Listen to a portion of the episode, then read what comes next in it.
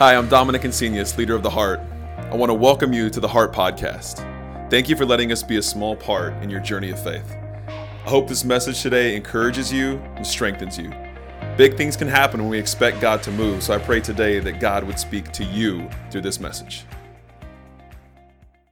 Good morning, you guys. I see some new faces. If we haven't had a chance to meet, my name is Crystal Stotzenberger. I'm one of the many people that serve here at the Heart. And you may have been expecting Dom today, but he is out celebrating his 15th anniversary with his wife, Amber. Yeah, you can give it up for that. Has anyone here been married longer than 15 years? You can even do a little.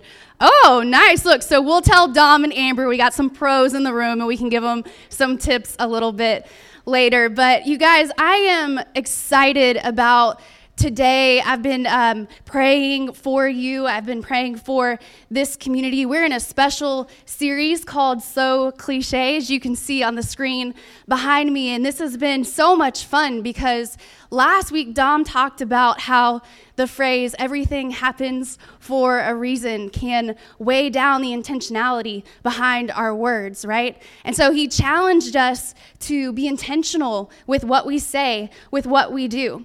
And I was thinking about that and I was thinking about this Sunday, and the thought that came to mind for me was why is that so hard? Why is it so difficult for us to say what we mean? Or why is it so difficult sometimes to be vulnerable with what we actually want to ask each other? And so today, I want to remind us as we're talking about this cliche, and I'll, I'll give you exactly what the, what the phrase of that is here in just a little bit, but this is what I want us to be reminded of. Cliches are not inherently wrong, right? It's when we continually repeat these phrases and it causes disconnection or disengagement. That is when they can be damaging. There's a missed opportunity for connection when we say a cliche just to kind of about face away from a conversation. And I'm going to be vulnerable and I'm going to share a story with you. And I really don't want to because you might think differently of me after this story, but I'm going to share it anyways. Here we go. So I was in the military for six years um, in the Air Force. I went in at 18 um, and then got out six years later. And then after that, I was debating if I wanted to start my master's degree or if I wanted to go to cosmetology school. And which one do you think most people told me to do? Master's degree. Yeah, and I was all, no, thank you. So I went to cosmetology school in San Diego, and it was a blast. I was around all these young people, and it was just so much fun. And in school, there were these two areas that you could be a part of. There was the main area in school where um, it was like the, the class, but then you could try out for this side. It was like an honors side where you could cut hair and book your own clients, and it was like you were a real stylist. So I tried out for this side, and I started working on the honor side. Now, the thing that was difficult about that was, and very cool, they had these blow dryers that came down from the ceiling, but it was so loud you could hear nothing. Like, and just a tip if you're going to get your hair done and they're using a blow dryer, that is not the time to spill the tea or the sorrow because they can't hear you, um, right? Whenever you're telling them a story, they're probably going, oh, yeah, that's awesome. So here I am, I'm cutting this guy's hair, and we're in California, so he's got the swoop. Um, he's got a lot of hair. So I'm cutting his hair, and he starts to tell me a story about a trip that he had just taken. And so he's telling me the story. There's blow dryers. It's like a Beyonce video in there. I can't hear a word he is saying. And he's telling me the story, and I'm like, oh, yeah, that's amazing. Oh, wow, how cool. And then he stops and he grabs my hand and he says, Did you hear what I said? And I was like, Yeah, you went on a trip. And he was like, To my dad's funeral. And so here I am telling him how amazing it is that he just went on this trip. Guess what I said? I'll be praying for you. That is exactly what I st- said. And then we did not talk for the next 10 minutes. I walked him out. We did not say a word. What I really wanted to say is that is so tough. How are you? How are you feeling? But I didn't. I used a cliche that allowed me to kind of get out of a uncomfortable situation, right?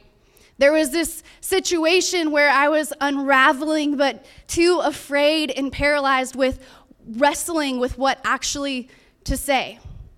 And I imagine you've been there before, or you've just been on the other side of that. Maybe you've been through a divorce, or you're moving, or you're getting a promotion and you're nervous to leave, or you're an empty nester all of a sudden.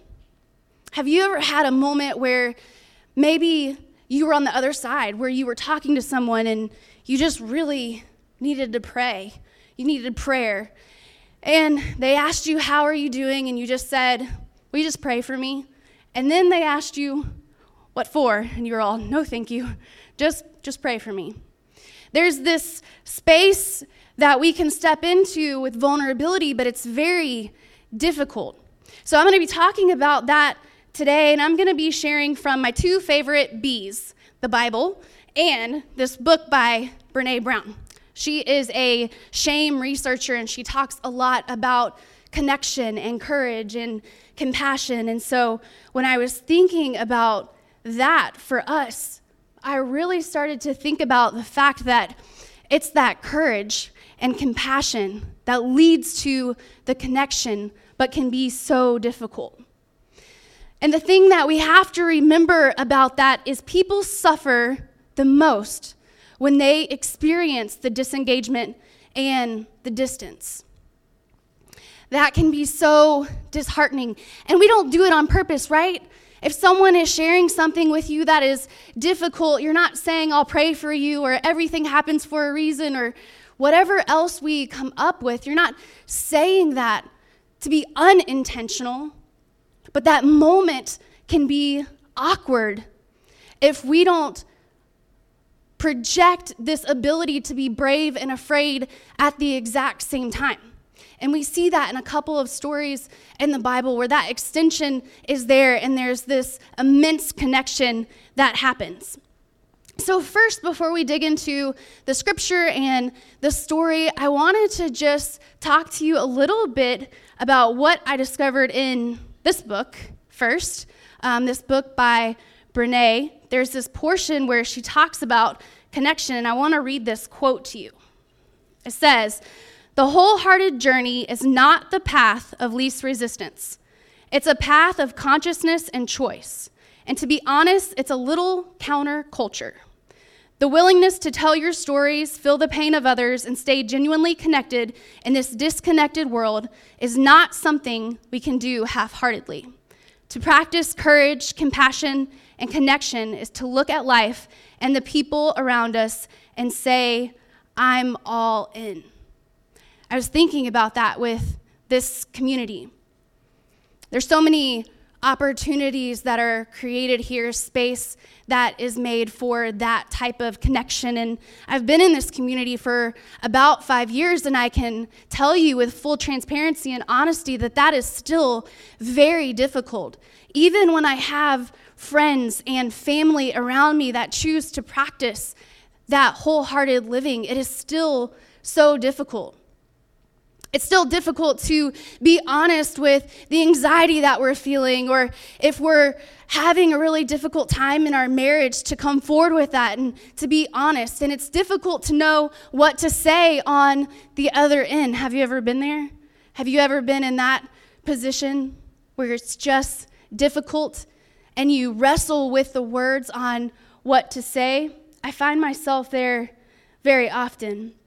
And in this book that Brene has, there's this concept of choosing intentionality, and it's what Dom challenged us with last week. And she talks about how, in those moments when someone is sharing something or they're in a vulnerable space, how we can choose to ask questions. But more importantly, we can choose just to let them know that they're not alone. It's this difference between empathy and sympathy the difference between saying, I've been there and you're not alone, versus poor you.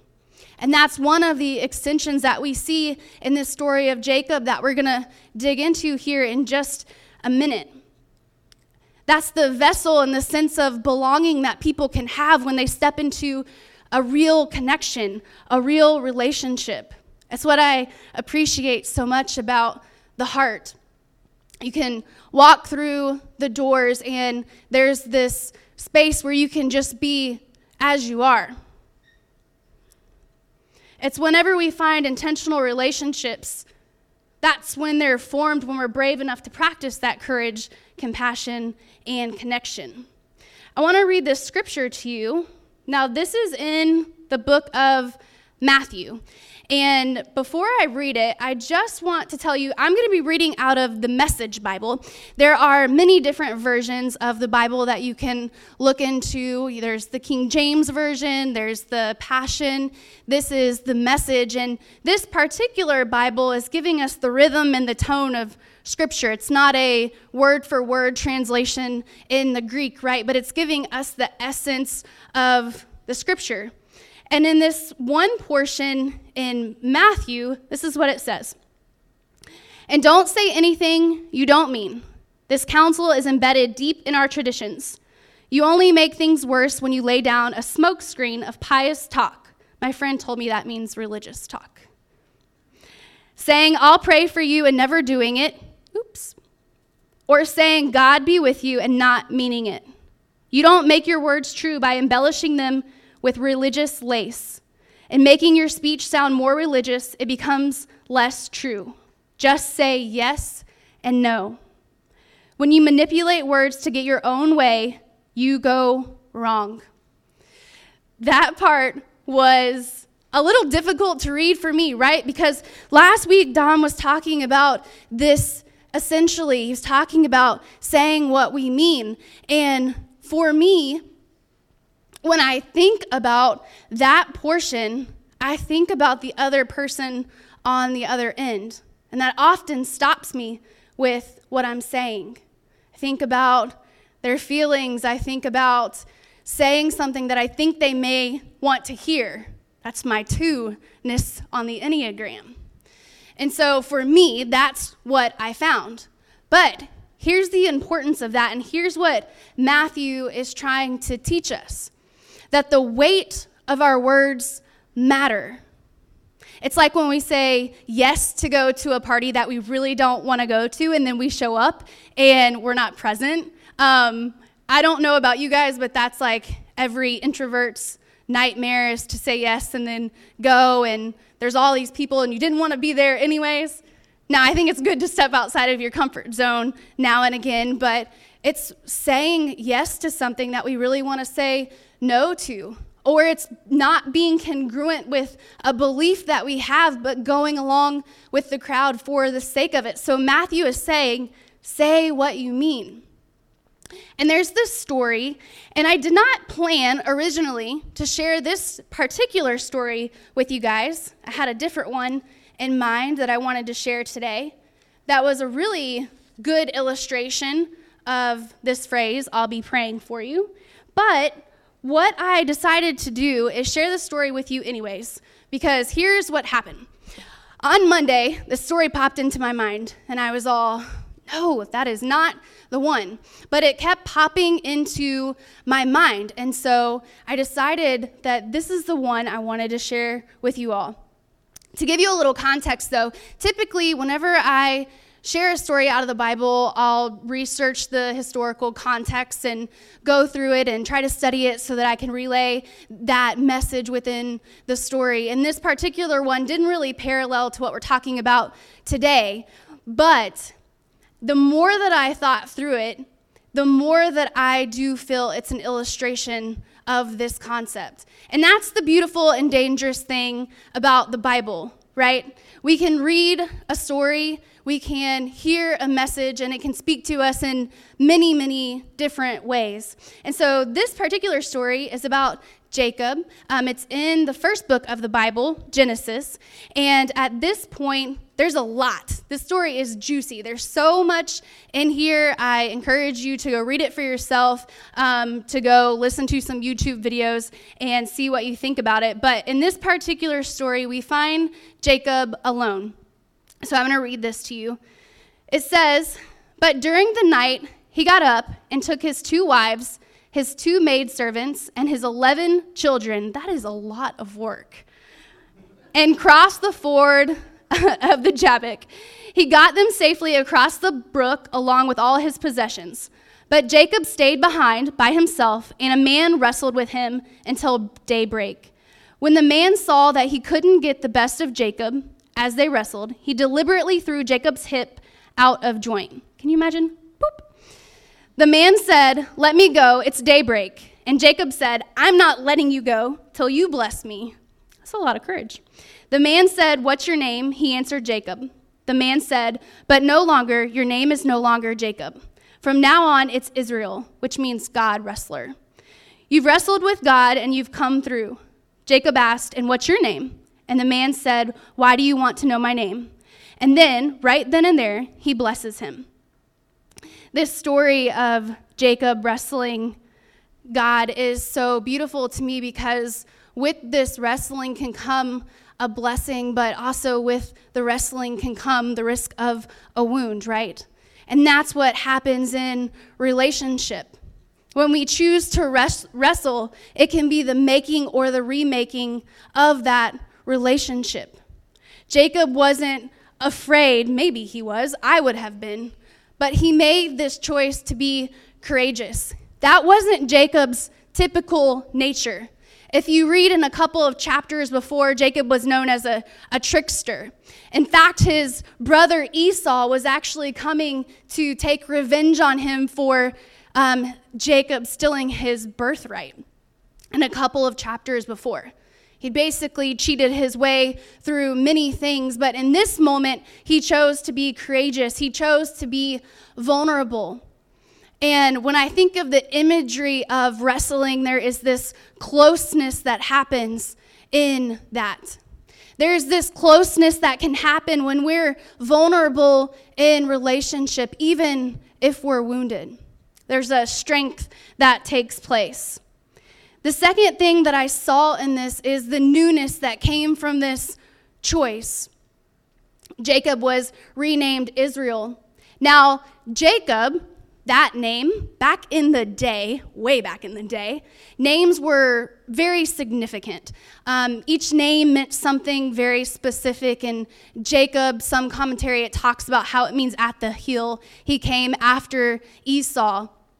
And he had always been in this place of rejection. And here God renames him this name of God wrestler. There's a newness that takes place in the midst of the wrestling. I love that because whenever I was reading this story, I was also thinking about the chapter before. Remember how I talked about his brother Esau was making his way to get revenge on Jacob? So, what Jacob had actually done is he sent all of these gifts to Esau to try to make peace. So, why am I saying that? I'm saying that because when I think of why I typically extend in I'll be praying for you. It's because I'm not sure what to say, but it's also because I'm trying to extend some sort of peace in the midst of that wrestling or some sort of comfort for that person or myself. But I'm not actually saying what I want to say. So in this moment, Jacob is waiting, and we see in a couple of other chapters future forward, once he wrestles with God, he actually goes out in front and he meets his brother Esau and they reconcile. Go read the story, it's awesome. But I was thinking of that for you and for me, and I was thinking about that for this whole entire series. And I wonder what that could look like for us. I wrote this down for you today. Wrestling with what to say is not a sign of weakness, but it can be a first step into wholehearted connection. I don't want to be a friend of cliches. I don't want to be a friend that's afraid to ask you, How are you really? Like, how's your soul? I want to be a friend that will sit by you in the wrestling. I want to be a friend that will sit by you in the wounds of addiction or recovery or divorce. I want to be a community where we can choose that courage and compassion and connection. I'm so thankful for what we get to do here. One of my friends earlier, he uh, was talking about how you can take these cliches and just move one little word and it changes everything. He used the phrase, I'll pray for my church, I'll pray for my friends. And then he was talking about how he replaced that with love, right? Because a lot of times when we do things like pray, what we're really trying to do, and what I think through what it could look like, prayer is we're trying to show love. It's not necessarily for the result. We're trying to show love. So, my hope for us today is that through this series, we can choose to wrestle. Dom challenged us last week with being intentional with our words, and this week I want to challenge you to be awkward and wrestle in communication. Maybe that's with your spouse or your friend. I want you to be deliberate in what you're actually trying to ask them. If you want to know how they need help, ask them. If they choose not to say, sit by them. We see all these stories of Jesus coming alongside people in really difficult times. Not trying to shift where they were, but just being there beside them. I've always appreciated that about this community. You don't have to be fixed, you don't have to make these shifts in your life. We just want to be right here beside you. We don't step away from the cliche of what you typically think of when you think of church community. Now, I know that's not true for everyone. Some of you in the past have been a part of incredible church communities. But there are many of us who are trying to step into a space to just be who we are. And that's what I'm hoping for for you today. Will you guys pray with me? Father, I thank you for whole hearts and brokenness. God, I thank you for the permission to be vulnerable, to wrestle with the wounds of ourselves and others. God, I pray that you would extend courage and compassion and connection in this community. I pray that we would be a people who choose to be present with one another. I thank you for these messages that provoke thought encourage us to engage. And most of all, God, I thank you for your spirit being right beside us. It's in your precious name we pray. Amen. Thanks for listening to the Heart Podcast. At the Heart, our mission and goal is to connect people to the heart of God. If you would like to pursue a relationship with Jesus Christ, please visit us at www.theheart.church for more information. If today's message connected with you, we want to invite you to share it with someone who might benefit from it. And if you live near San Marcos, Texas, we'd like to invite you to visit us this Sunday morning we have two experiences for you to choose from at 9:30 and 11 a.m., all happening at the Spot Cinema House and Eatery. Remember to be bold this week and connect with those around you. It's how our relationships grow and how your faith grows.